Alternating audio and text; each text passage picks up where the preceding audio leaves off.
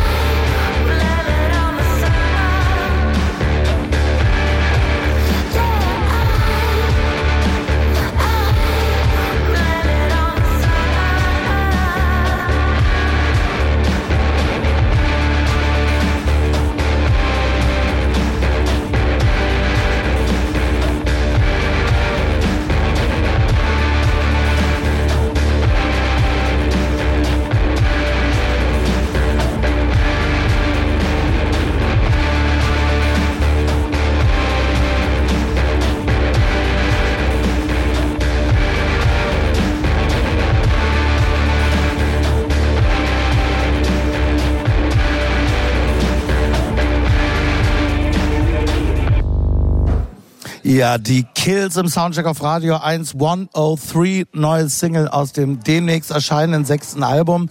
Äh, und Hella Wittenberg, die hier sitzt, hat mir gerade erzählt, du wirst die Kills demnächst treffen. Das heißt, in nicht allzu ferner Zukunft, äh, sind nur noch wenige Wochen, werden wir vielleicht sogar hier im Soundcheck, vielleicht sogar mit dir über die Kills sprechen. Du kannst von deinem Interview berichten. Heute sprechen wir aber über was anderes und das ist, glaube ich, auch eine Band, die dir sehr am Herzen liegt. Wir haben, glaube ich, vor acht Wochen oder so schon mal geschrieben, du hast gesagt, das möchte ich gerne vorstellen. Es geht hier um Slowdive. Was ja. gibt's über Slowdive noch zu sagen? Oder einfach bester Job, immer nur über Themen sprechen, die man wirklich liebt.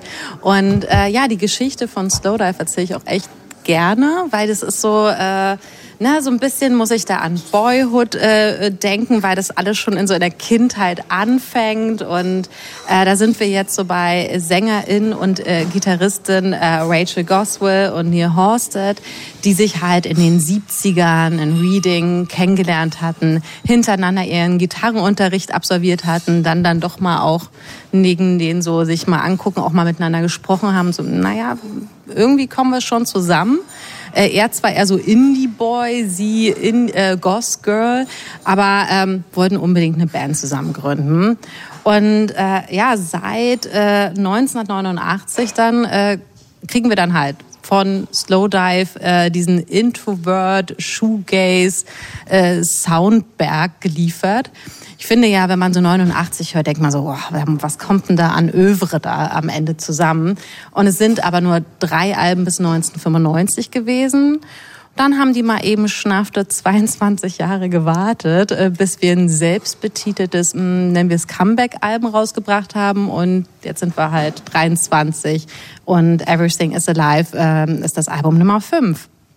Ja, aber ähm, neben so zwei anderen Schlagzeugern gibt's auch gar nicht so einen großen Mitgliederwechsel bei Slowdive zu benennen.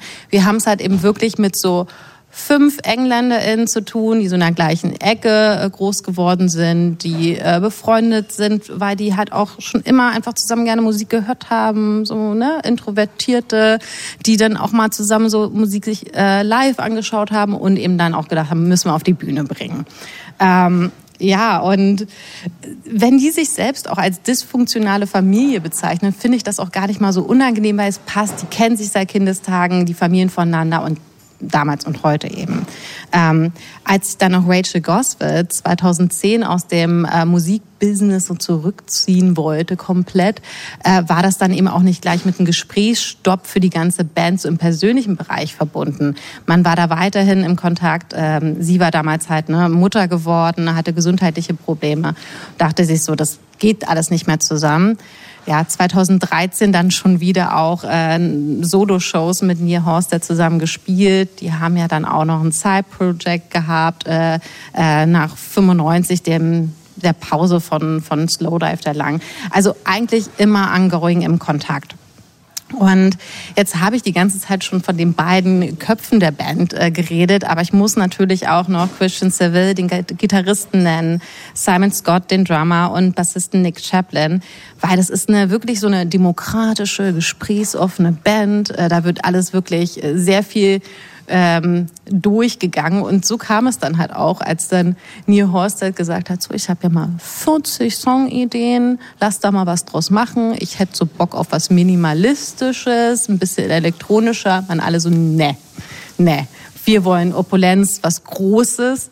Und ähm, so schön das jetzt erstmal auch für mich klingt, ähm, der Grund dahinter ist auch ein bisschen trauriger, weil äh, Simon Scott hat ähm, kurz vor den Albenaufnahmen im Herbst 2020 seinen Vater verloren, Goswell ihre Mutter.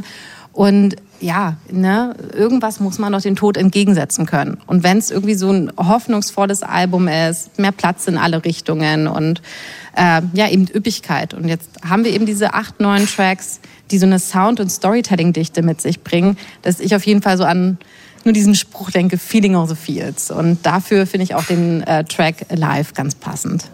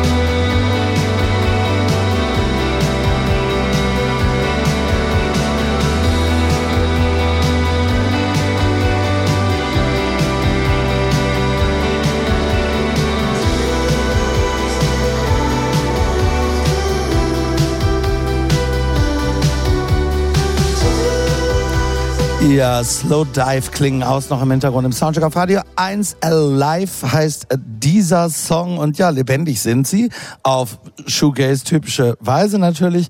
Ich muss sagen, äh, ich gehöre gar nicht äh, zu den Leuten, die so aus dieser Ur Jesus Mary Chain, sonst was Shoegaze-Suppe so sehr kommen. Ich wusste natürlich damals, ich bin alt genug, es mitbekommen zu haben, wusste, dass es das gibt. Und es gab auch damals schon eine ganze Reihe von Leuten, die Slowdive sehr, sehr toll fanden in ihrer ersten Inkarnation. Allerdings gehörte dazu nicht unbedingt die Musikpresse. Da kommen wir vielleicht gleich nochmal zu. Äh, ich habe das mitbekommen, aber das war damals war das für mich eine Band unter ganz vielen, die man so zwei der Sachen fand mal ganz gut. Das war nicht meine Szene, das war nicht mein Ding.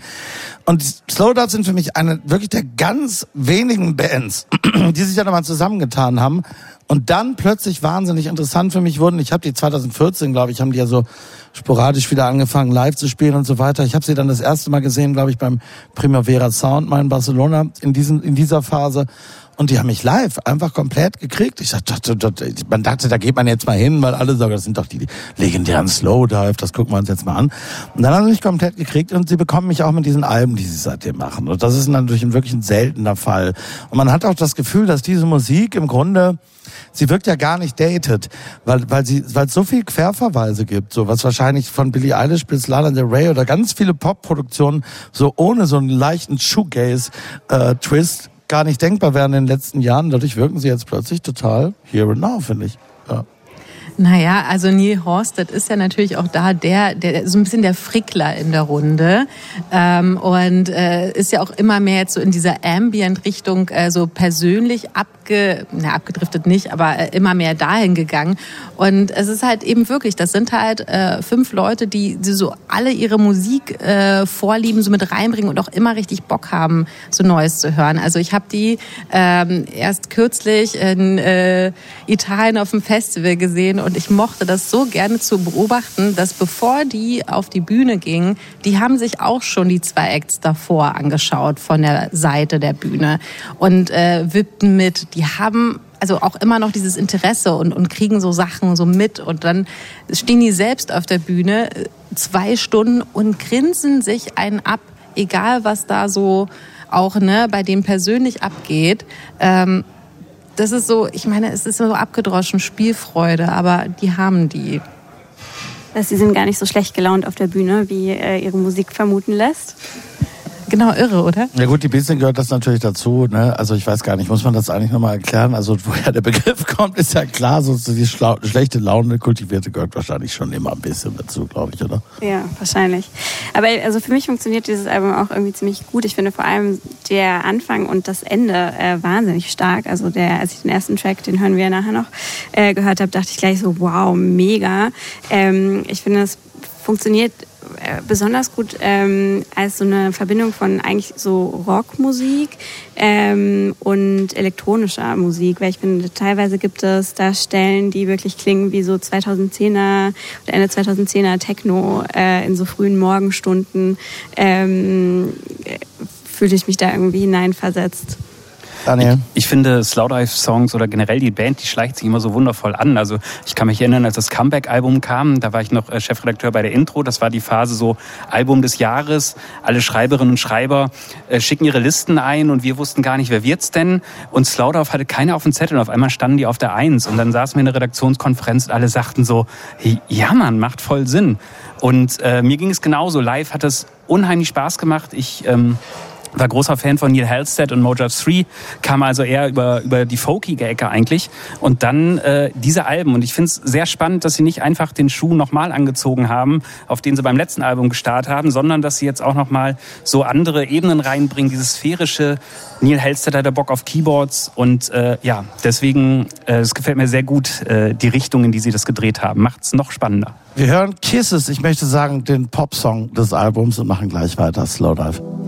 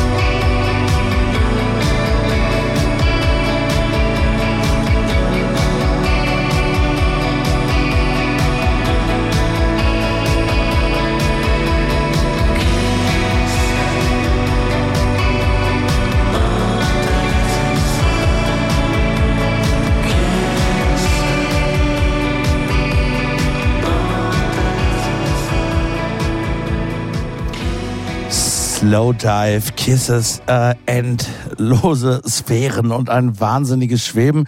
Äh, es ist Musik, die beruhigt, die, die ich denke immer an Züge und an Reisen und an unterwegs sein bei äh, Slowdive. Wobei man sagen muss, wir hatten es eben schon ein paar Mal.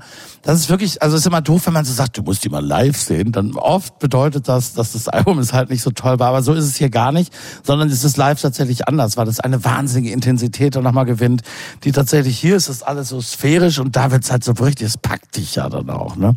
Ja, und vor allem, das ist ja nochmal eine andere Nummer insofern, dass die ja nicht das vom Album spielen. Ähm, also Neil Horsted meinte selbst mal so, dass er es eigentlich ein bisschen schade findet, dass er nie wieder dieses Album, so wie sie es aufgenommen haben, hören wird. Weil er wird sich nicht die Platte anmachen und live ist das schon, das, das ist schon mal... die Songs nicht so. Ja. Nee, das ist schon dreimal überholt quasi.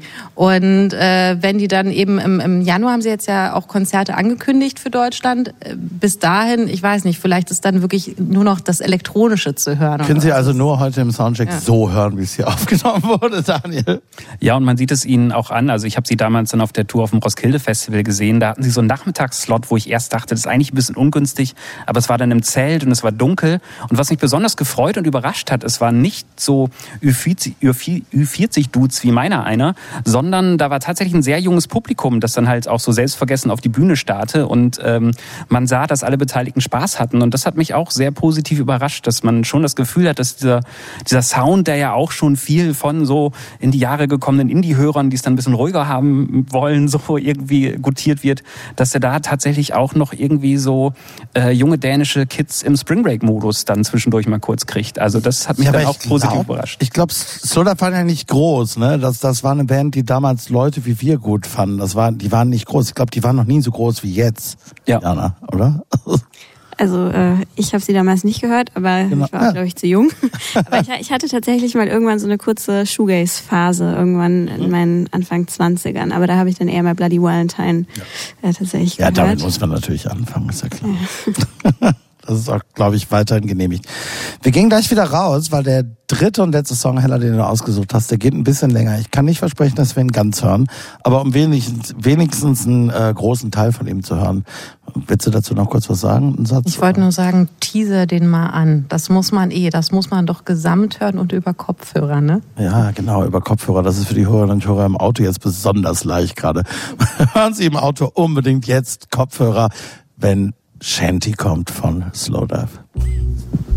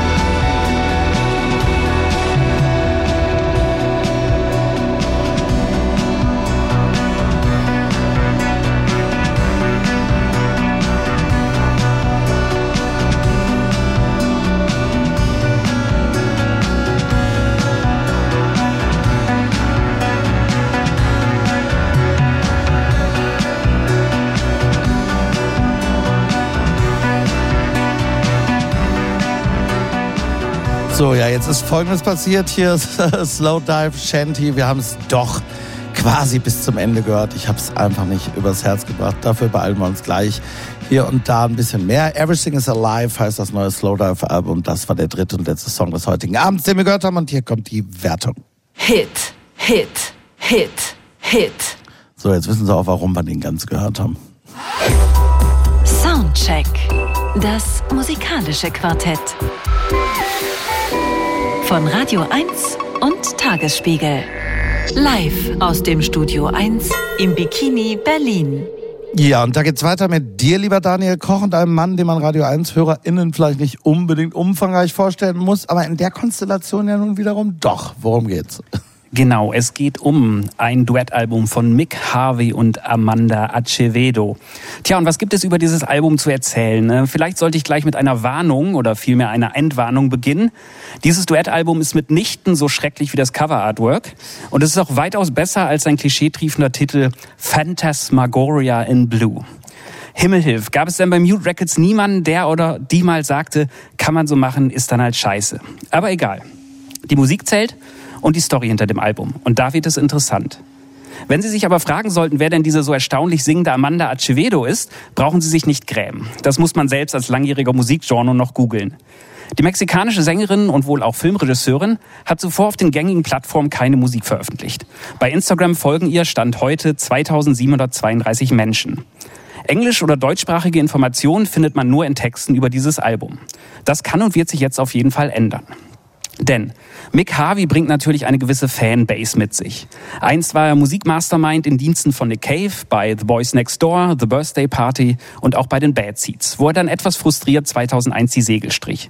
Später nahm er zum Beispiel Alben mit Songs von Serge Gainsbourg auf, die er ins Englische übersetzte, spielte auf PJ Harveys To Bring You My Love und Is It Desire und er co-produzierte ihr Meisterwerk Stories from the City, Stories from the Sea. Das gemeinsame Album mit Amanda Acevedo würde es ohne die Pandemie vermutlich gar nicht geben. Denn erst da fand Mick Harvey die Zeit, sich dem Projekt zu widmen. Die beiden lernten sich am Rande eines Konzerts in Mexico City kennen, unterhielten sich prächtig und Harvey verabschiedete sich mit den Worten, wenn du mal Hilfe brauchst bei irgendwas, Rat oder so, sag Bescheid. Was man dann halt so sagt an solchen Abenden. Acevedo fragte Monate später dann tatsächlich mal an, ob man gemeinsam Musik machen wollte. In einem Promo-Interview zu diesem Album gab Harvey dann zu, dass er sich erst ein wenig sträubte. Wohl auch, das hat er angedeutet, weil er dachte, nicht mehr ganz junger Musiker protegiert junge Sängerin, wie sieht das denn aus? Die erste Aufnahme geriet dann ihrer Empfindung nach aber einigermaßen spektakulär. Und ja, das muss man sagen, ihre Stimmen ergänzen sich wirklich perfekt. Nach und nach wurde aus diesem kleinen Nebenprojekt ein für mich sehr wichtiges Projekt, meint Harvey dazu. Das hört man den 14 Songs an, die zum überwiegenden Teil Neuinterpretationen bekannter Duette sind. Manche ins Englische oder ins Spanische übersetzt. Vertreten sind Songs von Tim Buckley, Louis Eduardo Ote, Sibylle Bayer, Silvio Rodriguez, Pat Benatar und anderen. Harvey und Acevedo schwelgen dabei in dramatischen Streichern und bluesigen Gitarren, was manchmal etwas ins Pathetische driftet. Auch Mick Harvey verhebt sich hin und wieder stimmlich ein wenig und will mehr als seiner Stimme gut tut. Aber das ist Jammern auf hohem Niveau. Ich habe sehr gerne gelauscht, wie die beiden sich aufs Schönste in ausgestellter Traurigkeit suhlen. Man hört die Liebe zum Detail in Harveys Komposition und von Amanda Acevedo wünscht man sich sofort ein eigenes Album, das dann gerne etwas minimalistischer sein dürfte. Phantasmagoria in Blue ist immer dann am besten, wenn Harvey und Acevedo mit ihrer Muttersprache spielen. Zum Beispiel, wenn in Lee Hazelwoods Indian Summer auf einmal Spanisch erklingt. Oder wenn die beiden Louis Eduardo Otes Abrechnung mit dem Franco-Regime Al Alba ins Englische übertragen. Aber genug der Vorrede, hören wir doch einfach mal rein in ein besonders gelungenes Stück, nämlich Love is a Battlefield, ein 80s Classic im Original von Pat Benatar.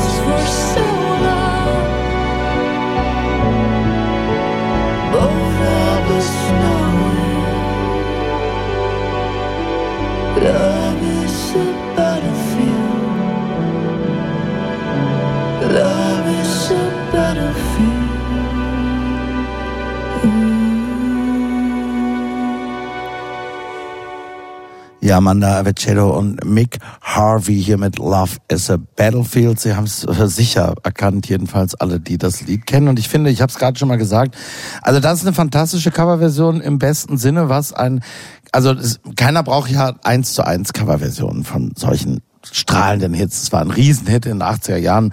Das muss man nicht eins zu eins nachspielen. Sie haben das so ein bisschen dekonstruiert und so eigentlich eher die melancholische, die, die dunkle Seite dieses Songs rausgeholt, von der ich bis jetzt gar nicht wusste, dass es sie überhaupt gibt. Dann ist es ja doch eher ein strahlender Popsong sonst. Ich will die Gelegenheit nutzen und äh, wir kommen natürlich gleich auch zu Amanda Avecedo, äh, Acevedo, Entschuldigung, genau. Äh, einmal zu sagen, weil ich das ganz schön finde, wenn Mick Harvey jetzt da vielleicht auch noch mal ein bisschen Thema hier ist. Äh, Mick Harvey vielleicht ist ja ein stiller Typ insgesamt im Auftreten immer gewesen und seine enormen Verdienste als äh, musikalischer Direktor der frühen und mittleren Bad Seeds und schon von Birthday Party, der Band, die er mit Nick Cave damals gegründet hatte, sind vielleicht in diesen letzten wahnsinnigen Erfolgsjahren, wo äh, Nick Cave die Band neu aufgestellt hatte und alles immer nur noch von Warren Ellis spricht und sie auch fantastische Sachen gemacht haben. Ich kann total verstehen, dass Nick die Band damals umstellen wollte und ich finde das doch immer gut, so eine Veränderung. Aber das ist vielleicht das Ursprungsverdienst von Mick Harvey so ein bisschen in Vergessenheit geraten, denn er ist natürlich ein fantastischer musikalischer Direktor, Arrangeur, Produzent und vieles mehr. Man hört das nicht zuletzt an den PJ Harvey-Alben, auf denen er ja auch immer mitgewirkt hat und äh, wo man dann auch, finde ich, bei diesen wunderbaren PJ Harvey-Alben wie Let England Shake und so weiter, wie er, wie er neben John Parrish, der ja da ganz zentral und prägend ist natürlich, aber trotzdem auch so ein bisschen dieses Soundbild, was er auch für die Bad Seeds entworfen hat, mit draufbringt. Das wollte ich jetzt einmal kurz sagen, weil es schön ist, mal wieder über Mick Harvey zu sprechen. Und dann, genau, Amanda, Acevedo. Und das ist wirklich interessant, weil du hast es gesagt, man findet über diese Frau praktisch nichts. Nein, sie hat Und man- 1000 äh, Instagram-Follower mehr sie als hat- ich genau, und ich hab nicht viele. Genau, sie ist, sie ist kurz bei uns so, so quasi. Und dann gibt's aber auch Fotos, zum Beispiel eine Serie, wo sie mit Mick Harvey, das freut mich dann wiederum, dass wir offenbar alle noch sehr eng befreundet sind, bei einem Nick Cave and the Bad Seeds Konzert war, mit allen Selfies gemacht hat. Sie ist offenbar ein riesiger Fan und so in dieses Leben. Ich glaube, so haben die sich auch kennengelernt. Also steht auch in dem Instagram-Profil zuerst noch, bevor sie halt die eigene künstlerische ähm, äh, Ausdrucksweise highlightet, steht da Bad Seed. Und äh, ich glaube, das, das, das spielt eine große Rolle. Aber es ist eine wunderschöne Starthilfe, muss ich sagen. Also was, Ich wann finde hat das. man schon, schon so eine Chance? Und ich weiß nicht, wie es euch geht. Ich finde die Stimme sehr, sehr, sehr interessant. Tolle Sängerin und ich find's wirklich fantastisch, dass man dann so sagt, oh, die habe ich in Mexiko kennengelernt, komm, wir machen ein Album. Ja, ist mal ein anderer Umgang mit Fans, äh, in dem sich andere männliche Künstler vielleicht eine Scheibe abschneiden können. Wir wissen, ich weiß gar nicht, wovon du sprichst. Aber vor allem, ihr redet jetzt so unfassbar positiv darüber. Wir kommen schon noch dazu, dass das wirklich so richtig trieft vor Pathos und so ein richtiges äh, Streichergeballer ist. Und ähm, ich jetzt bei dem Track, den wir gehört haben, äh, vor allem positiv hervorheben könnte, dass es so im ich kann bei der Schnelligkeit auch wirklich mal jeden einzelnen mm, Textzeile kann ich mal nachvollziehen, verstehen, nochmal sinnieren, was da gemeint ist und so das Ganze als Trauerbombast wahrnehmen. Aber boah, ist das schmalzig. Jupp. Ja, gut, auch das, auch das ist vielleicht gleich noch zu besprechen. Wir hören mal erstmal kurz noch Al-Arba.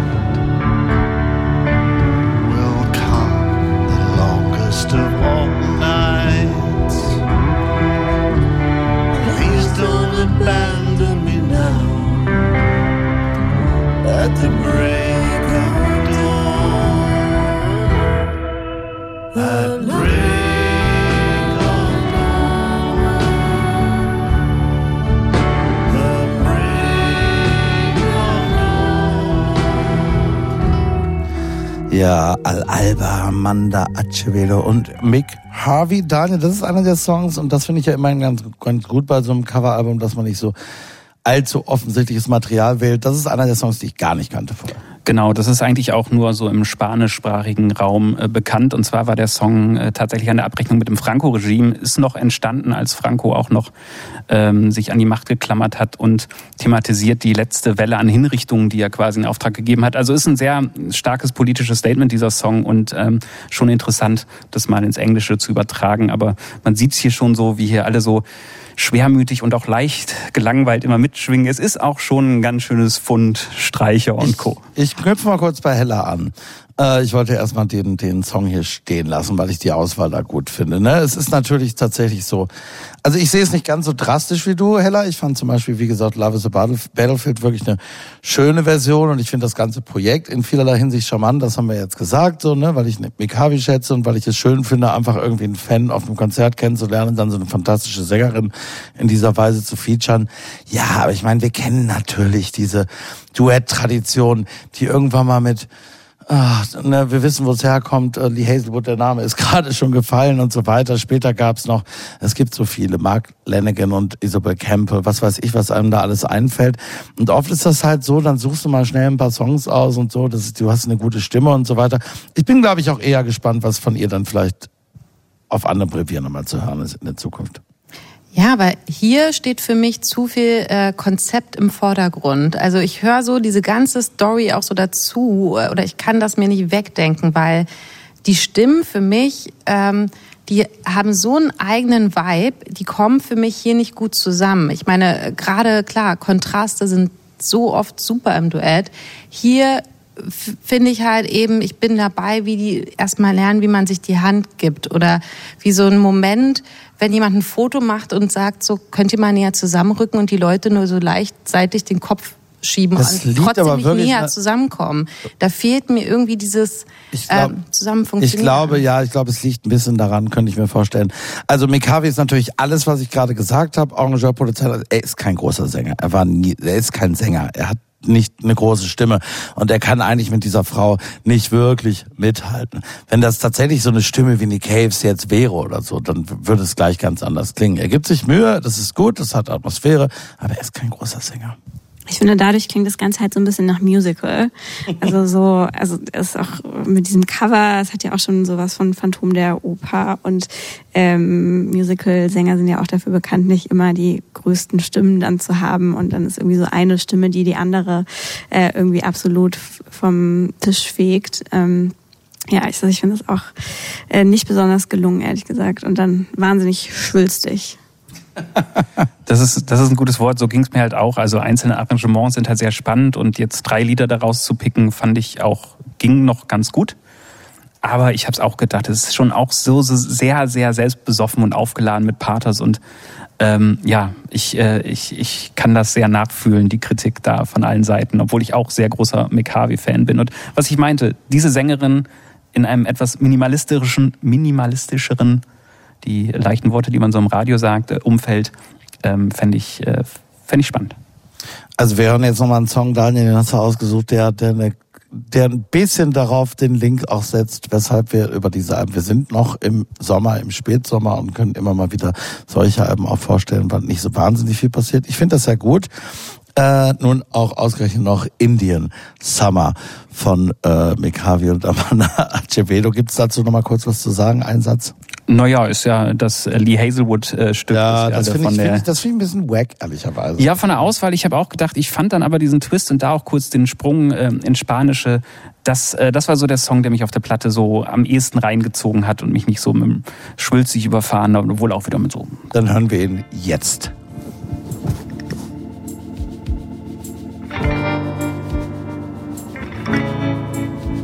You know, I've never been as happy as I was that morning. We were walking on a beach, quite like this one. It was that special kind of autumn when the weather's warm, a season you only find over here. We call it Indian summer. But this one was our Indian summer looked like a beautiful watercolor painting. And I remember well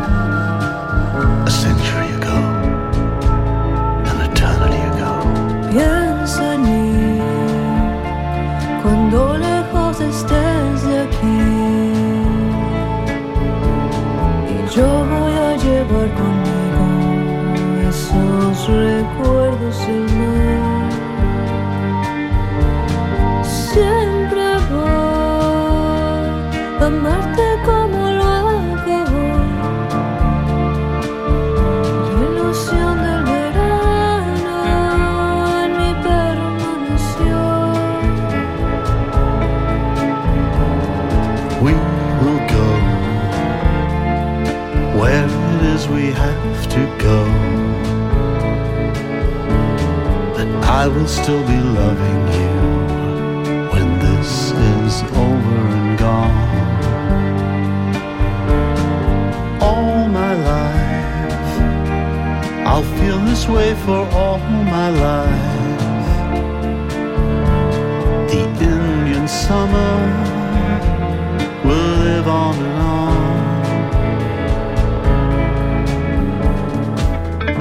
Today, that autumn morning is long ago. I feel like I could still be there when I think about you. When I think about you, where are you? What are you doing? Do I still exist for you? When I look at the waves that will never reach the moon. You see, like them, I'm drawn backwards. And like a wave, I lie down into the sand and I remember. I remember the high tides, happiness and sunshine passing over the sea.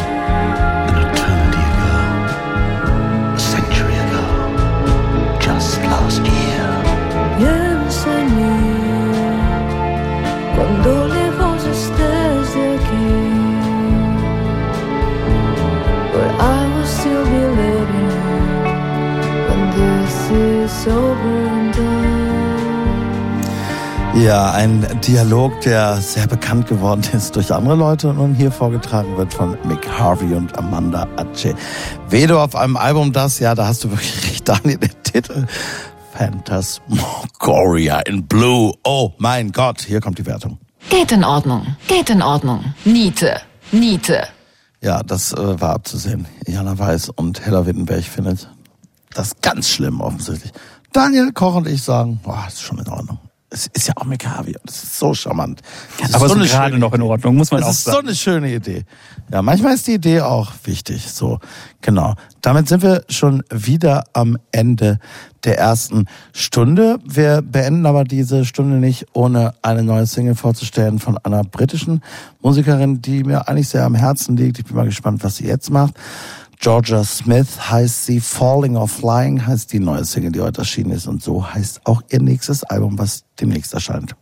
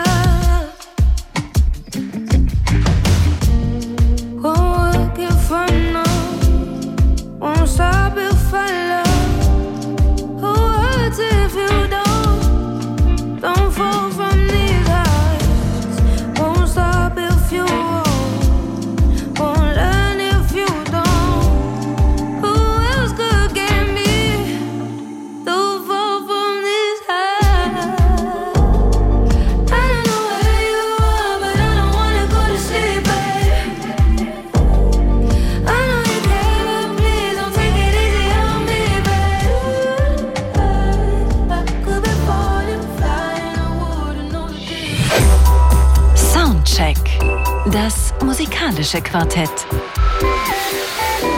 Von Radio 1 und Tagesspiegel.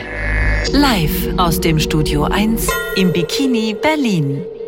Ja, wir starten die zweite Stunde hier weiterhin Thorsten Groß mit Daniel Koch, Hella Wittenberg und Jana Weiß und gleich Ibadet Ramadani. Der kann man sich vielleicht noch dran erinnern, die Sängerin der Band Super 700, die ich wahnsinnig gerne mochte. Ich war großer Super 700 Fan in den Nullerjahren. Die Band leider nie ganz so erfolgreich geworden, wie ich damals immer fand, dass sie es verdient gehabt hätten. Dann hat man eine ganze Weile nichts gehört. Nun hat sie ein Soloalbum aufgenommen, hat glaube ich auch kürzlich hier genau auf dieser Bühne im Bikini mal gestanden, wenn ich mich nicht irre. Und ihr, es kommt ihr erstes Soloalbum von Ibadet Ramadani und wir hören äh, die heute veröffentlichte Single daraus, Mockingbird.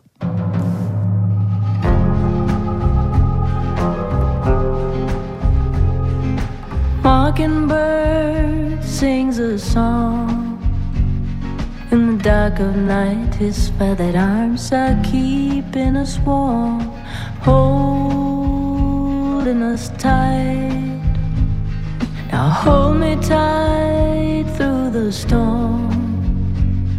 When the wind is raging in the dark and blows out the light, I listen to your song and find myself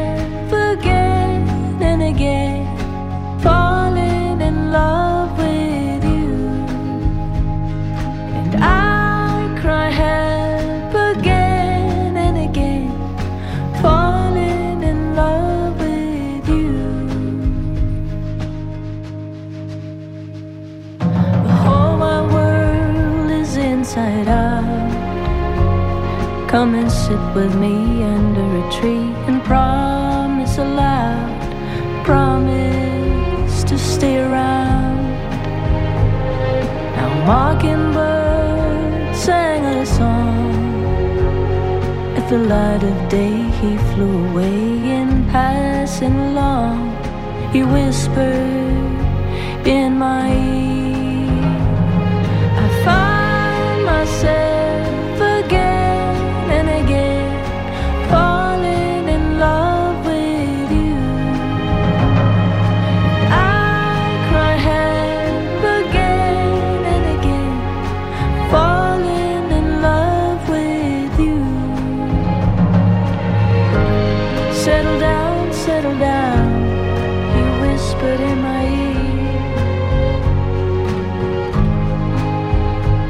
Cause I find myself again and again falling in love with you. Ibadet Ramadani, von mir sehr geschätzte Künstlerin hier mit Mockingbird im Soundcheck auf Radio 1, wo wir jetzt weitermachen mit dir, liebe Jana Weiß.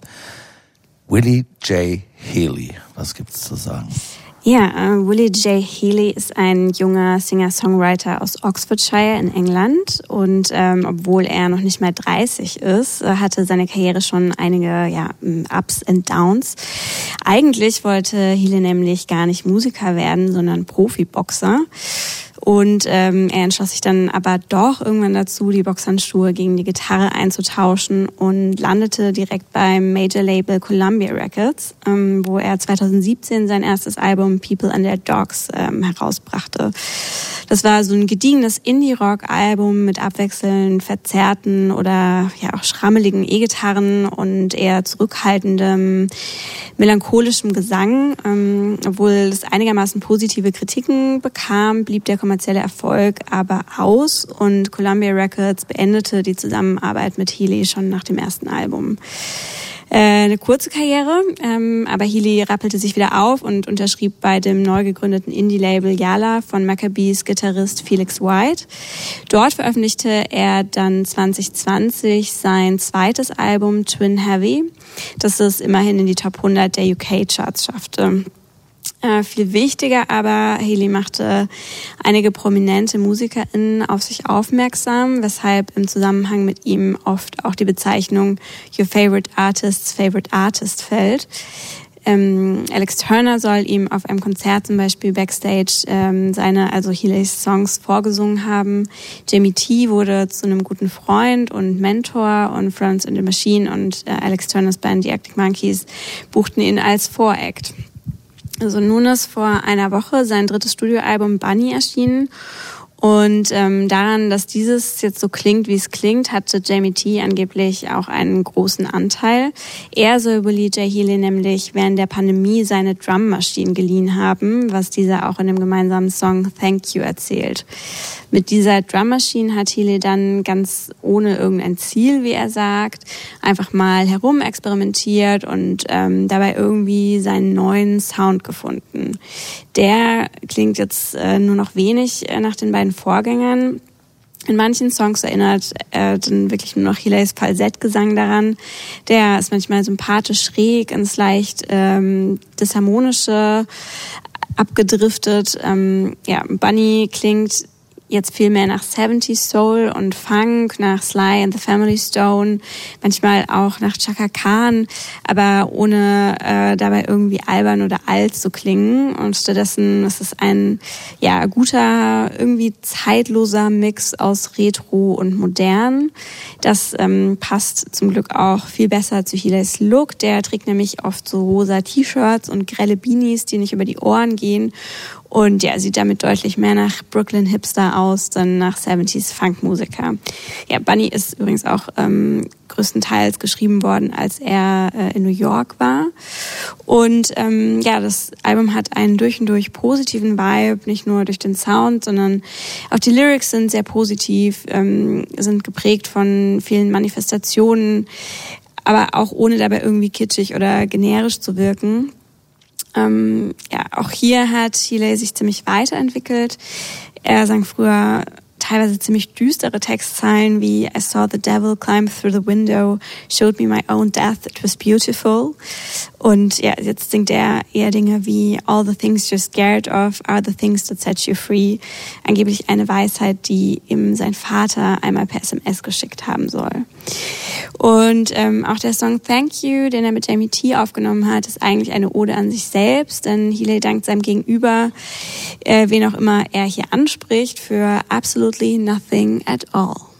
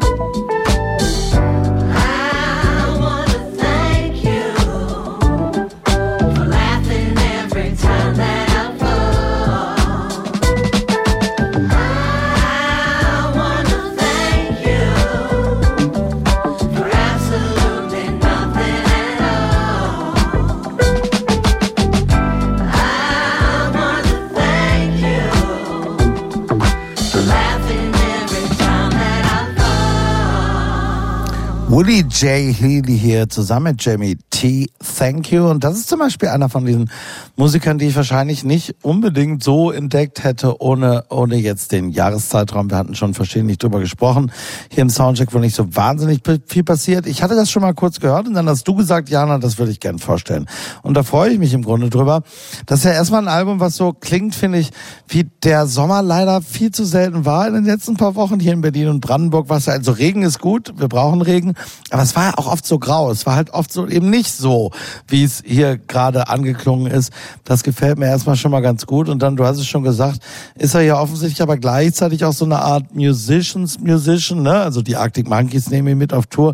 Florence Welch nimmt ihn mit. Also es sind ja die ganz großen Kaliber. Er spielt da in Stadien. Wenn er in Großbritannien mit solchen Leuten auf Tour geht, spielt er in Stadien. Aber seine eigene Karriere ist äh, bis jetzt nicht ganz so glücklich verlaufen. Aber ja, schön, beschwingt, macht Spaß. Ja, ich finde, das klingt so, ich finde, das klingt gar nicht mehr so sehr nach Sommer, sondern irgendwie eher so nach Sonntagmorgen schön irgendwie in der Wohnung Brunch machen und. Aber da ist es draußen nicht grau an dem Sonntagmorgen. Oder also jedenfalls nicht in meiner Wahrnehmung. Ja, aber wir haben jetzt auch schon so viele ähm, Namen genannt, ne? Und ich werde da ja immer so ein bisschen skeptisch. Wieso braucht es, wenn er jetzt schon das dritte Album rausgehauen hat, immer noch dieses Alex Turner und hier äh, Florence Welch und Weil alle sind Fans. kennt. Und dann hat er aber ja auch schon sich ordentlich durch die Gegend gespielt, war überall Support und ähm, macht ja auch wirklich, ich finde dieses Album ist unfassbar smooth, das, äh, das groovt wie- irgendwie wie Hulle und äh, ich habe wirklich nur sehr viel ähm, wohlige Gefühle dazu. Ähm, aber ich glaube, das Ding könnte echt sein, ich habe es danach auch wieder vergessen, wieso ich es so gut fand. Es ist dann schon wieder weg. Ähm, irgendwas ist da, dass der sich nicht festsetzt. Das ist vielleicht zu glatt produziert. Er hat Die mehr- Stimme ist vielleicht nicht zu weit im Vordergrund. Das chillt sich eher so rein, dass er vielleicht doch den Calm-Podcast machen sollte zum besser einschlafen. Aber Er hat, nicht, er hat wirklich nicht so eine starke Signatur. Das könnte man vielleicht kritisch anmerken, Daniel. Wie siehst du das? Mir hat er auch zu gute Laune, muss ich so feststellen. Also äh, diesen Im Song mag, zu Slowdive. ja, diesen Song mag ich noch sehr gerne und ich mag auch teilweise euphorische Uplifting-Mucke. Und ich weiß nicht, bei mir ist es so ein bisschen, ich habe das durchgehört, ich habe es nochmal gehört und es blieben so einige Hooklines halt hängen und der Sound hatte was sehr Entspanntes. Aber ich habe auch die ganze Zeit gedacht, das ist irgendwie so ein bisschen White Boy Soul, der mich relativ kalt lässt und der so ein bisschen angelernt. Und dann habe ich jetzt gerade, als du noch erzählt hast, die Vorgeschichte äh, mit den Maccabees befreundet oder deprimierende Alben, wo der Tod äh, durchs Fenster steigt ähm, oder der Teufel und ihm seinen Tod zeigt, da habe ich gedacht, oh geil, da muss ich noch mal reinhören. Mir war das jetzt gerade auf der Platte, da sind so ein paar Lines hängen geblieben, die mir dann doch zu sehr so ein bisschen kalenderspruchmäßig, so ein bisschen ja, keine Ahnung, Instagram äh, so, ne, lebt dein Leben so, wir machen jetzt Vanlife äh, und so weiter und so fort. Also mir scheint diese Musik also zu sehr die Sonne aus dem Arsch. Das liegt ist wahrscheinlich eher mein Problem, aber ich habe irgendwie gedacht, die- diese Art von Musik als äh, kleiner blasser Engländer finde ich immer grundsätzlich auch, da muss man sich schon was sehr originelles einfallen lassen, damit das irgendwie raussticht und mich äh, kriegen leider nur einzelne Songs, obwohl ich alles an ihm sympathisch finde. Die, die, die Namen der Alben, auch der vorherigen Alben, der Look ist großartig. Ich habe ein Live-Video gesehen, da dachte ich, was für ein smarter, charmanter Kerl, aber irgendwie kriegt er mich nicht. Ist aber vielleicht auch eher mein Problem. Ich will ihn gar nicht dissen hier. Nee, aber es ist tatsächlich, also ich finde das angenehmes Flair und so weiter und so fort, aber ich finde, er hat wirklich nicht so eine starke Signatur und es ist, du bist zwangsläufig sofort bei den Referenzen. Man könnte auch noch George Harrison Soloalben aus den 70ern, nicht nur den Funk und Soul erwähnen und natürlich ist auch Dylan dann, es gibt diesen einen Song, der, der sehr Dylan ist und so weiter und ich, man fragt sich natürlich schon, wo ist denn jetzt dieser Willie J. J. Healy eigentlich? Wer ist denn das eigentlich? Das frage ich mich schon bisweilen. Ja, vor allem ist es ja schon auch irgendwie, also ich bold move einerseits, aber andererseits natürlich auch irgendwie ähm, bezeichnend, einfach so komplett seinen Stil zu wechseln. Weil ich würde schon sagen, die anderen Alben sind stilistisch sehr anders. Also ich, ich mochte die zwei ersten Alben total gerne und habe dann die neuen Songs gehört und dachte, oh wow, das ist irgendwie gar nicht so meine Musikrichtung. Ich finde auch, dass er so ein bisschen übertreibt mit den Background-Gesängen. Also dass es irgendwie in jedem Song vorkommt und das ist so ein bisschen too much. Und ähm, ja, also ich finde auch eigentlich, dass es ja keine wirklich positive Entwicklung äh, von ihm persönlich jetzt ist. Übrigens ganz lustig, wir hatten ja jetzt schon zweimal den Namen The Maccabees, ist ja auch eine Band, die kaum noch einer kennen dürfte, die es auch gar nicht mehr gibt und äh, die in Deutschland sich nie so durchgesetzt hat. Ich möchte ganz kurz zur Ehrenrettung der Maccabees einmal anführen. Das hat überhaupt nicht funktioniert, aber ausgerechnet deren letztes Album Marks to Prove It mag ich wahnsinnig gerne. Ich, Nur mal liebe, kurz. ich liebe die Maccabees. Das sollte in keiner Weise von meiner Seite als Diss verstanden Nein, werden. nein, ich wollte es nur noch mal kurz äh, den Leuten auch durchaus ans Herz legen, weil die hier, glaube ich, nie so im großen Stil sich durchgesetzt haben. Und dann gab es dieses Album Marks to Prove It 2015 oder so. Als äh, letztes Album Band gibt's nicht mehr. Tolles Album. Das nochmal. Auf jeden Fall zwischendurch. uneingeschränkt, Ja, uneingeschränkte Hörempfehlung.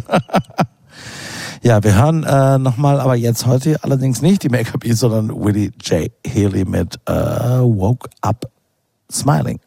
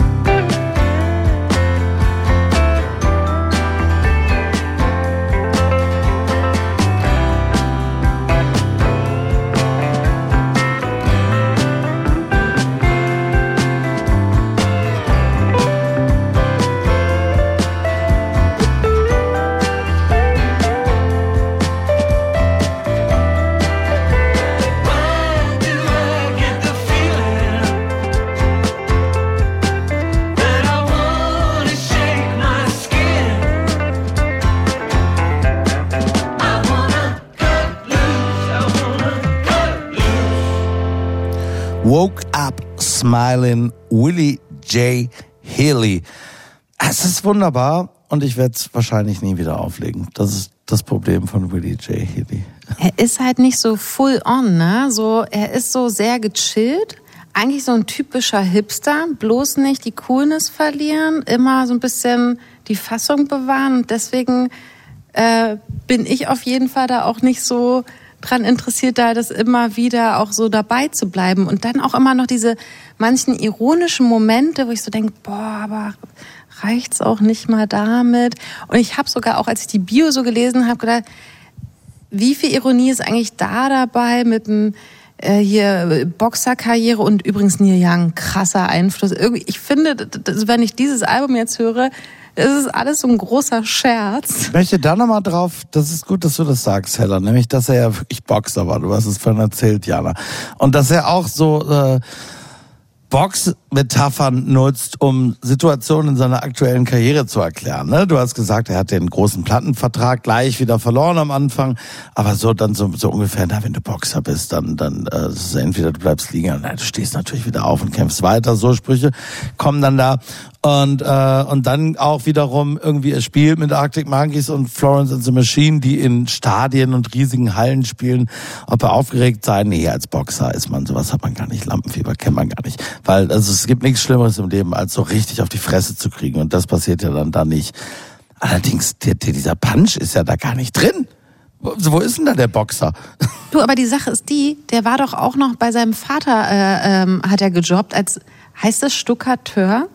Also, Ich glaube ja, ja. Gibt's Ja. Leute, die das machen, die machen so also Stuck an die Decke. vielleicht ist das dann eher so ein bisschen diese, dieses akribische, in Ruhe, entspannte Arbeiten, das findet sich wieder. Das Boxerleben, andere Zeiten. Aber ich finde es auch so ein bisschen fies. Auf der anderen Seite habe ich vor Musikern wie ihm so einen riesen Respekt. Dieses halt, ne, hinfallen, wieder aufstehen, das nächste Album wieder Lucky Punch. Man kann sich natürlich jetzt auch irgendwie ganz platt in diesen Metaphern verlieren. Komm, wir bleiben da einfach jetzt bei. Wir bleiben da jetzt einfach bei.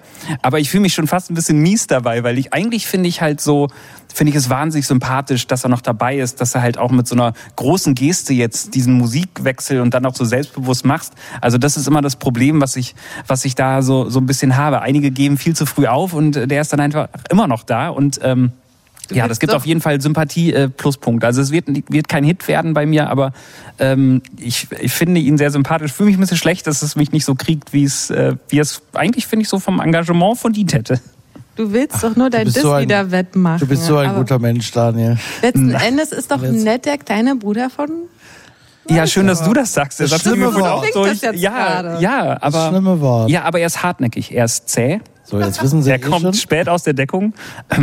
Ich höre. Jetzt wissen Sie eh schon, was wir wahrscheinlich gleich sagen werden. Wir sagen es aber nicht, bevor wir nicht noch einen weiteren Song gehört haben von Willie J. Healy und hier ist damit Black Camaro.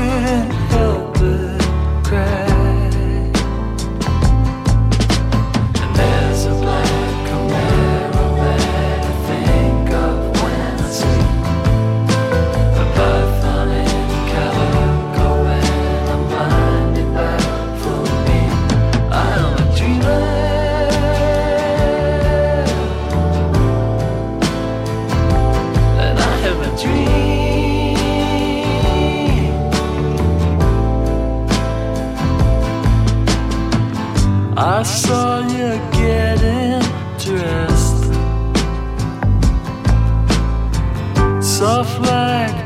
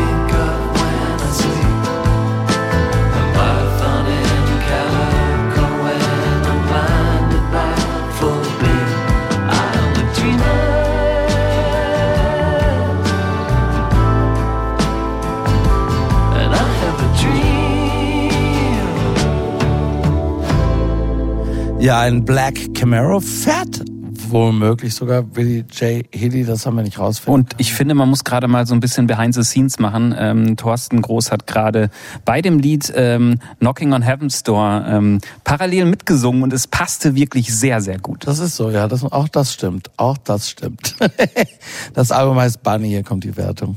Geht in Ordnung, geht in Ordnung, geht in Ordnung, geht in Ordnung.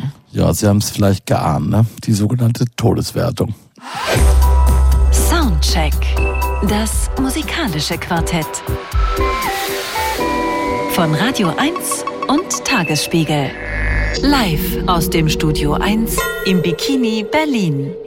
Ja, und jetzt kommt so ein Typ, der irgendwie ein Freak ist. Und das ist gar nicht despektierlich gemeint. Ich habe ein riesengroßes Herz für Freaks grundsätzlich erstmal. Gringo Meier nennt er sich.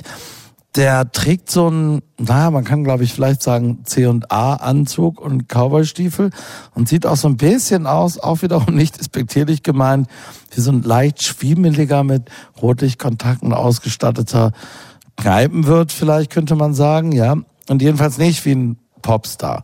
Dazu passt, dass er aus einer äh, Stadt und einer Gegend kommt, die die Älteren von uns äh, vielleicht noch vor allem mit dem sogenannten ewigen Kanzler Helmut Kohl verbinden. Genau aus dessen Heimatstadt Ludwigshafen kommt auch Gringo Meier. Und das ist ja eh schon nochmal eine Gegend, Ne? Also so der, der Pfälzer Saumagen und so eigentlich so die alte Bundesrepublik, das alte Westdeutschland hat da ganz gut überlebt. So alles, was man so mit Bieder und Piefig verbindet, spielt da eine gewisse Rolle. Und Gringo Meier ist ein Typ, der aufgewachsen ist in der Kurpfalz, auch mit einem kurpfälzischen Dialekt. Und er, als er, als er junger Musiker war und das schon als Kind angefangen hatte, sich für Musik zu interessieren, hat er natürlich sehnsuchtsvoll geschielt auf Damals waren die Strokes erfolgreich und all diese coolen Indie-Rock-Bands in den frühen Nullerjahren. Und das fand er fantastisch. Er hat dann aber für sich festgestellt, dass er nicht Julian Casablancas ist und wahrscheinlich auch nie sein wird.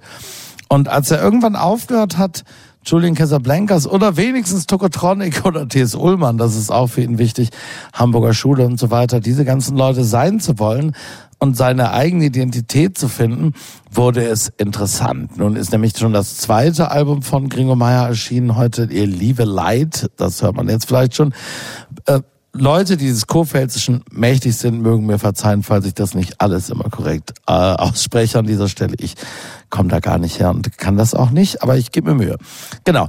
Er hat nämlich irgendwann sein Dialekt, seine vermeintlichen Schwächen, seine vermeintliche Uncoolness als seine Stärken erkannt und ist da kopfüber reingesprungen, singt eben jetzt im kurpfälzischen Idiom äh, seine Songs.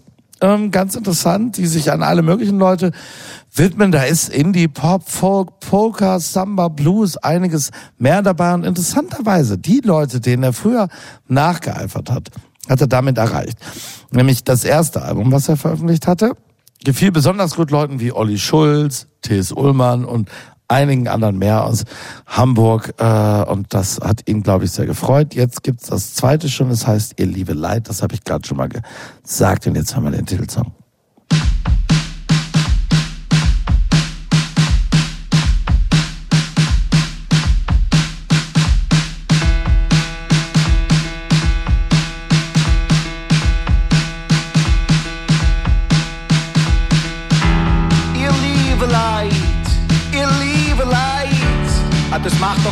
Sinn. Ihr liebe Leid, ihr liebe Leid, ihr liebe Leid,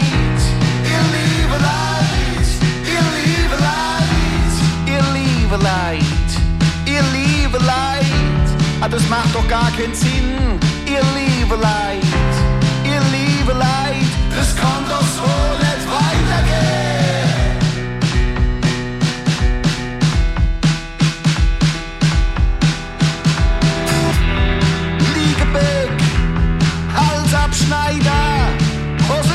Hosenscheißer, Kriegstreiber, gleich klatscht's, aber kein Beifall. Ihr Riebenigel, macht na so weiter, Lappedudel, du Hornebampel, mit 200 Sache über die Rotampel. Im Leben lacht kein Gaul und die Kuh scheißt nass, aber sieh mal dann,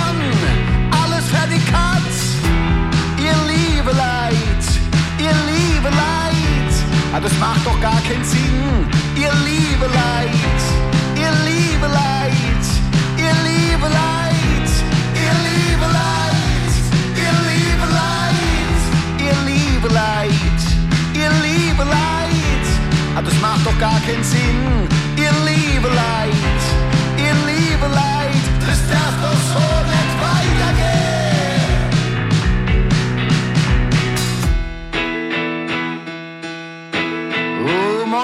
mein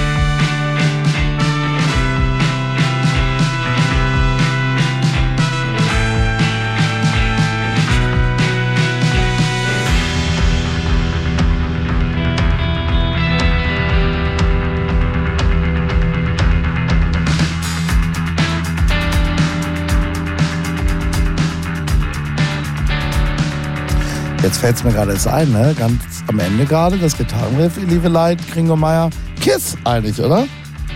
I was made for loving you. Könnte ja, Bin direkt im Karaoke-Modus. Los. Hau rein. Habe ich vorher gar nicht gemerkt. Ach Leute, ich mag das. Was sagt ihr?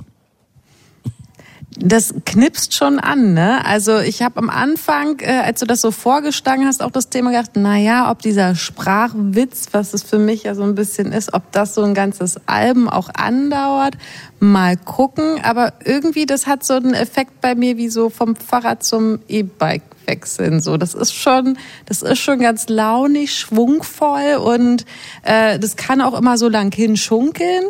Ähm, wenn ich aber Bock habe, höre ich mir auch noch den Text genauer an und dann gräbt er ja auch ein bisschen weiter und kann man schon auch mal sagen, ja, Lebenskrise geht jetzt auch los. Finde ich nämlich auch. Also es ist gar nicht nur schunkeln. Ne? So, ich finde, er hat eine wahnsinnig gute Beobachtungsgabe, wenn man ein bisschen genauer hinguckt. Ist ein guter Alltagspoet auch irgendwie und einer, der zu allen spricht. Das ist, das ist ja auch schon mal ganz interessant. Und der, der wirklich den Leuten auf den berühmten Mund guckt.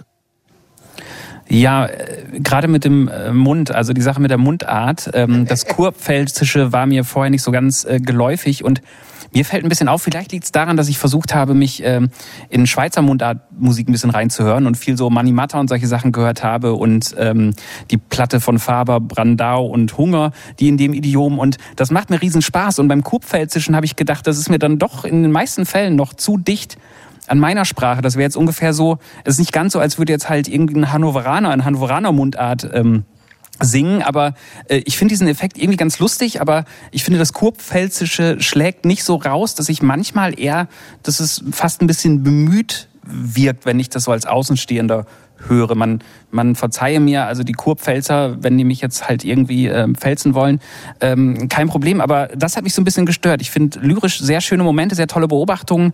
Einige Songs gefallen mir auch von dem wilden Gemisch, das er da macht und auch dieses äh, fünf Hemdknöpfe äh, offen in der braunen Korthose äh, holt mich auch ab, weil es schon auch ironisiert wirkt. Aber äh, wie gesagt, ähm, ich dieser kurpfälzische Ausschlag, ähm, Ausschlag, nein, äh, das ist ein böses Wort. Das äh, sollte nicht so doppeldeutig sein, aber das ist halt äh, komischerweise würde ich sagen, ist mir das fast ein bisschen zu wenig Mundart und das verwirrt mich eher, als dass mich das kriegt. Es aber ist bin vielleicht auch eher wieder ich. Es ist natürlich, liebe Jana, nicht, also es ist keine populäre Mundartregion, ne? Also wir hatten, wir hatten Bab, wir hatten, es gibt verschiedene Regionen und das wahrscheinlich das Rheinland, zum Beispiel Bayern auch und einige sind populäre Mundarten, da wissen wir alle was von. Wenn wir ganz ehrlich sind, von Kurpfälzisch haben wir ja alle gar keine Ahnung. Das ist Ich auch nicht schon. so. Du schon, na dann. Oh, ich komme shit. nämlich, ich komme nämlich aus Karlsruhe. Ah, Oh Gott. Und now we ich war- Ich muss talk. mich verstecken, Ich entschuldigen. war Wann gerade ist erst vor, vor zwei Wochen war ich auf einer Hochzeit in der Kurpfalz. Nee, es, die war tatsächlich noch in, in Karlsruhe, aber von, von Kurpfälzern für Kurpfälzer. Ehrlich. Äh, und da waren tatsächlich auch die ein oder anderen dabei, die ich nicht so gut verstanden habe, ähm, weil sie so doll Dialekt geredet haben. Deswegen habe ich so ein bisschen ein schwieriges Verhältnis äh, zu diesem Dialekt, den ich eigentlich schon irgendwie sympathisch finde. Aber ich, also ich könnte mir das Album auch nicht hätte mir das nicht anhören können, wenn das jetzt nur so gute Laune quatschig wäre. Ja. Ich finde, es braucht schon auch diesen ähm, diese ernsteren äh, Texte oder Themen zumindest, ähm, die dahinter stecken. Ja, aber ich weiß nicht, für mich trägt dieser Dialekt nicht so wirklich was dazu bei. Also ich habe keinen wirklichen Mehrwert davon. Wisst ihr, was ich meine? Es ist so, ich weiß nicht, warum er das macht.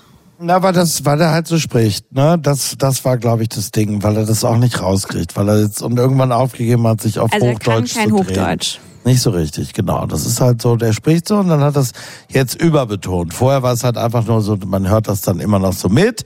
Und dann hat er sich reingeschmissen und ich finde gerade diesen Gegensatz wahnsinnig toll und interessant, muss ich ganz ehrlich sagen. Ich finde, der bringt da einen Soul rein. Ich finde, es hat einen wahnsinnigen Soul und auch ein Gefühl, diese Musik, was man einfach gar nicht, ich komme da ja wirklich so ein bisschen von Helmut Kohl. Also das ist für mich wirklich die alte Bundesrepublik. Also das biederste, piefigste und unsouligste, gefühlloseste, was man sich nur vorstellen kann. Und das nimmt er sich und packt da wahnsinnig viel Soul rein, wie ich finde. Wir hören mal äh, Underdogs Super Longer, wenn ich das richtig ausspreche. Vielleicht, äh,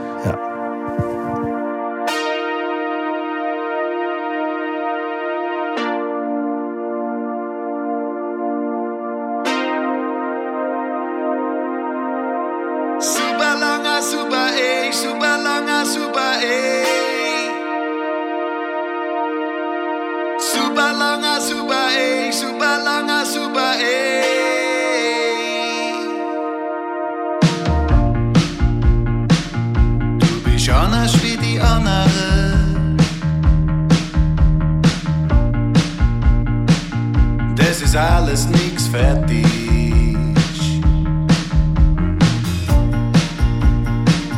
Du bist schöner wie die anderen.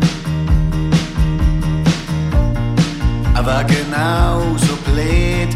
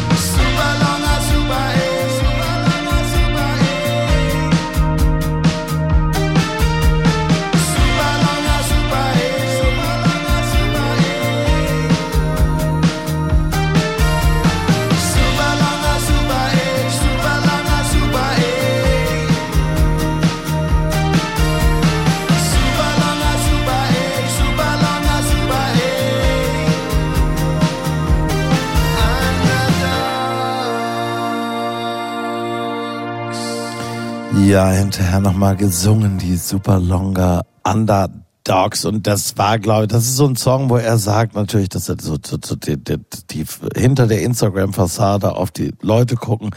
Ne, in, in, in, in interessiert die Perspektive des Underdogs sozusagen und, und das, was man irgendwie nicht sieht, was hinter der Fassade steht.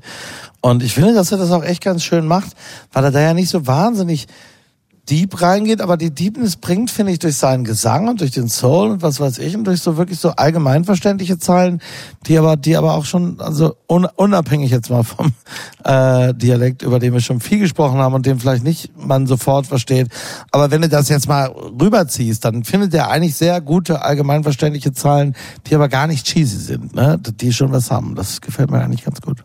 Ja, er hat eben diese hohe Kunst der Kunst drauf, ne? Dieses eben Balanceakt hinkriegen, leicht verständlich, aber eben äh, irgendwie genau nicht abgedroschen. Ähm, das finde ich schon auch super und gleichzeitig habe ich mal irgendwie äh, mal so mich durchs Internet gewühlt und der ist wirklich ist er 34, 35 auf jeden Fall äh, seine ganze Art und Weise äh, wirkt viel äh, älter, so wirklich so, so ein weiser Typ. Der kann dir mal was vom Leben erzählen und ich mag so diesen Gedanken auch so für, dass die ganze Musik aber eigentlich auch wirklich so eine ähm, Zeitlosigkeit hat und du es wirklich auch in ganz viele unterschiedliche Richtungen schieben kannst und das auch äh, in unterschiedlichsten Kontexten funktioniert. Für mich zum Beispiel am allerbesten, ich glaube, ich brauche das unbedingt noch live. Ich muss das mal so erleben, auch so mit so einer Körperlichkeit. Nach allem, was wir hören, drehen die Leute durch. Er ist tatsächlich auch so ein bisschen so nach Pop-Maßstäben Spätstarter. Er hatte wohl irgendwie auch eine sehr, sehr krisenbehaftete Zeit zwischendurch, weil er ein bisschen durchgedreht ist, wo auch nicht so viel passiert ist und so weiter. Und hat sich dann in einer Art und Weise, die sich so ein bisschen an den Schlager-Indie-Pop-Sänger Dagobert, den wir ja alle hier kennen in der Runde, erinnert hat, dann irgendwann so irgendwie besonnen darauf, dass er eben doch, nee, jetzt, ich verliere jetzt gerade den Faden nicht, ich gleite mir selbst und verliere mich. Und einiges ist es aber doch diese Musik. Was denn sonst? Ich muss ja Musik machen. Meine Güte, jetzt muss ich das, also, und wenn ich jetzt, jetzt bin ich dann irgendwann 30, wenn ich das nicht mache, dann bitte jetzt. Und dann hat er sich eingemietet, dann ist er nämlich mal kurz aus Ludwigshafen weg, gleich um die Ecke, allerdings so weit ist er nicht gekommen, äh, hat er sich dann in äh, Freiburg eingemietet. Aber so am Stadtrand, so am Wald schon halb, so deshalb Dagobert, der in einer Berghütte in der Schweiz äh, alles geschrieben hat, was jemals von ihm veröffentlicht wurde, der Legende nach.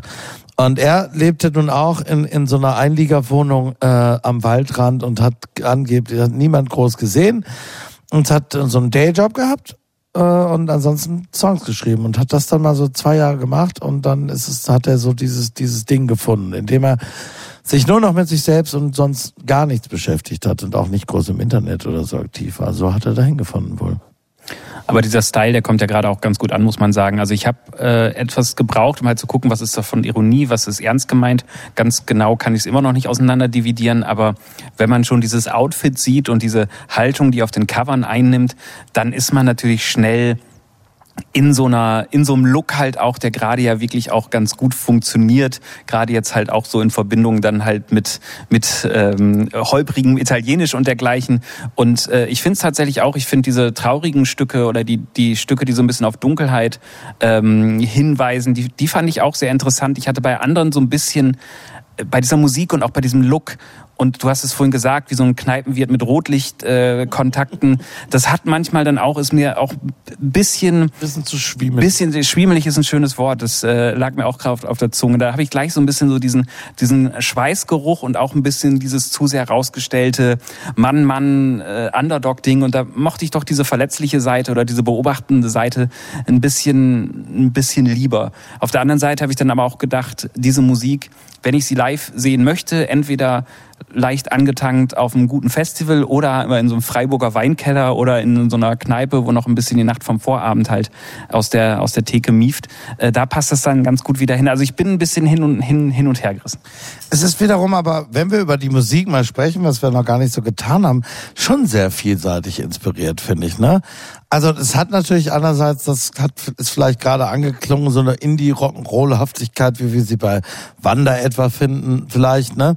Es hat aber auch so die Romantik von Element of Crime und und ich finde aber auch so, ich höre da Chanson, Italo-Disco, alle möglichen Sachen. Das ist ganz vielseitig beeinflusste Musik auch, was ich eigentlich ganz interessant finde.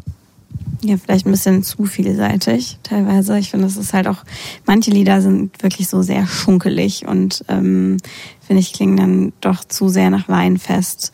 Und ich finde, dazu passt eben, dass er auch so ein bisschen verkleidet wirkt. Wir hören Oh Yeses, Gringo Meier. Es ist schon ein paar Jahre her, es war daheim im Wohnzimmer. Bin ich als Baby rumgekrabbelt, zack, hab ich in der Luft gezappelt. An der Treppe zwischen zwei Stufen hab ich's geschafft, durchzurutschen und war mit dem Kopf dazwischen gesteckt. Ich war halber schon verreckt. Oh, Jesus,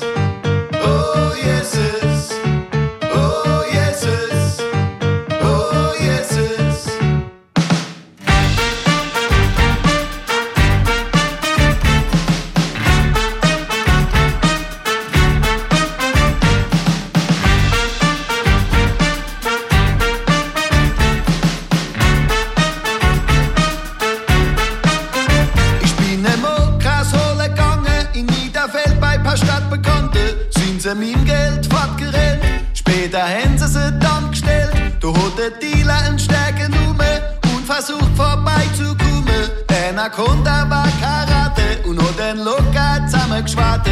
Oh, Jesus, Jesus, Maria und Josef. Oh, was da wieder los ist. Jesus, Maria und Josef. Was ist da wieder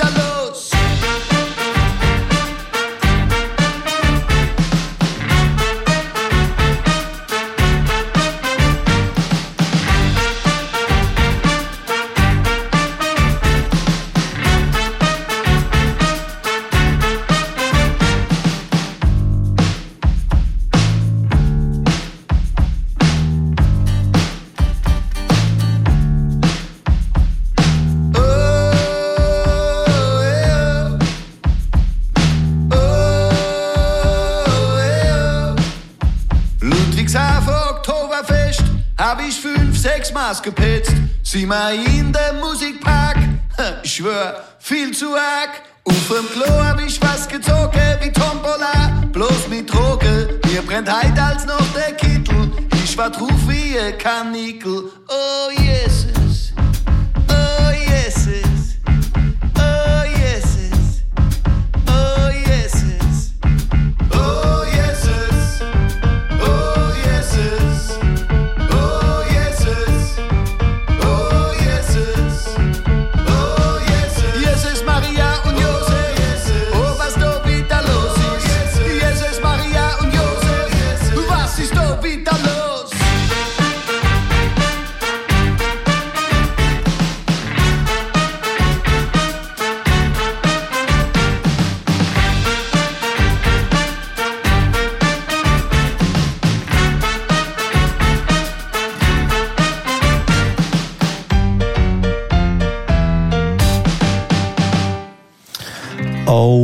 Yeses, Gringo Meier, ihr liebe Leid heißt dieses kurpfälzische, wenn man so will, Soul-Album und hier kommt die Wertung. Geht in Ordnung, geht in Ordnung, geht in Ordnung. Hit. Ja, habe ich jetzt einfach mal gesagt, ne, ist ein Hit. Für mich, für die anderen drei, nicht.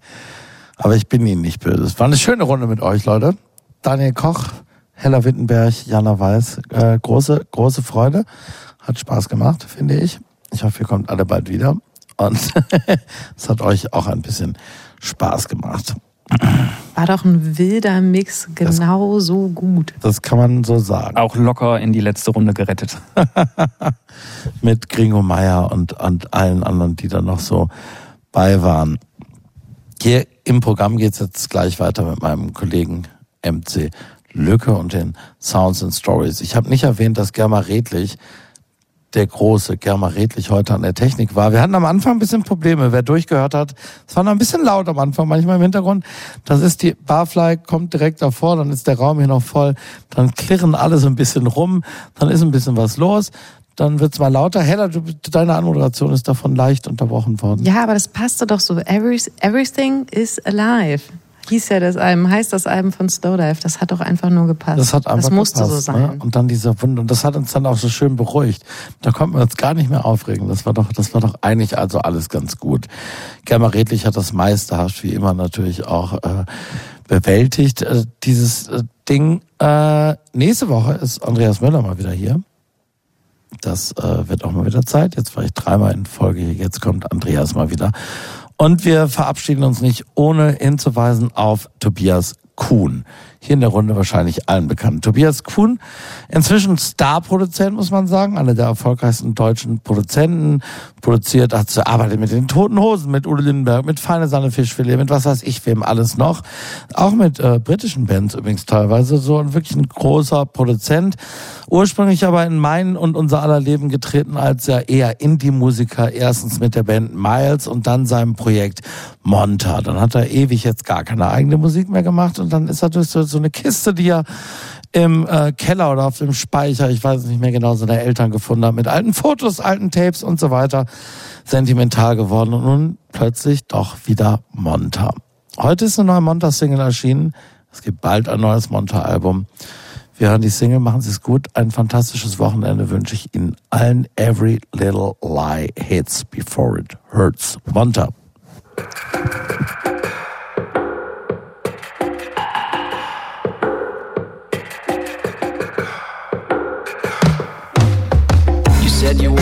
Be giving back, make things good and move ahead. Try to see through black and white in the world.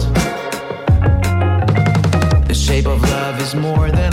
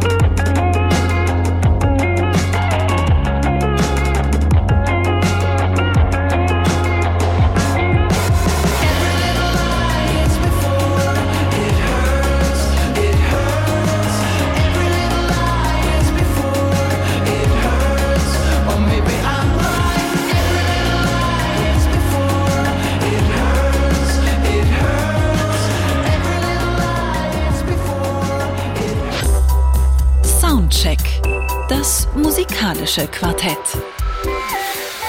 Freitags ab 21 Uhr auf Radio 1.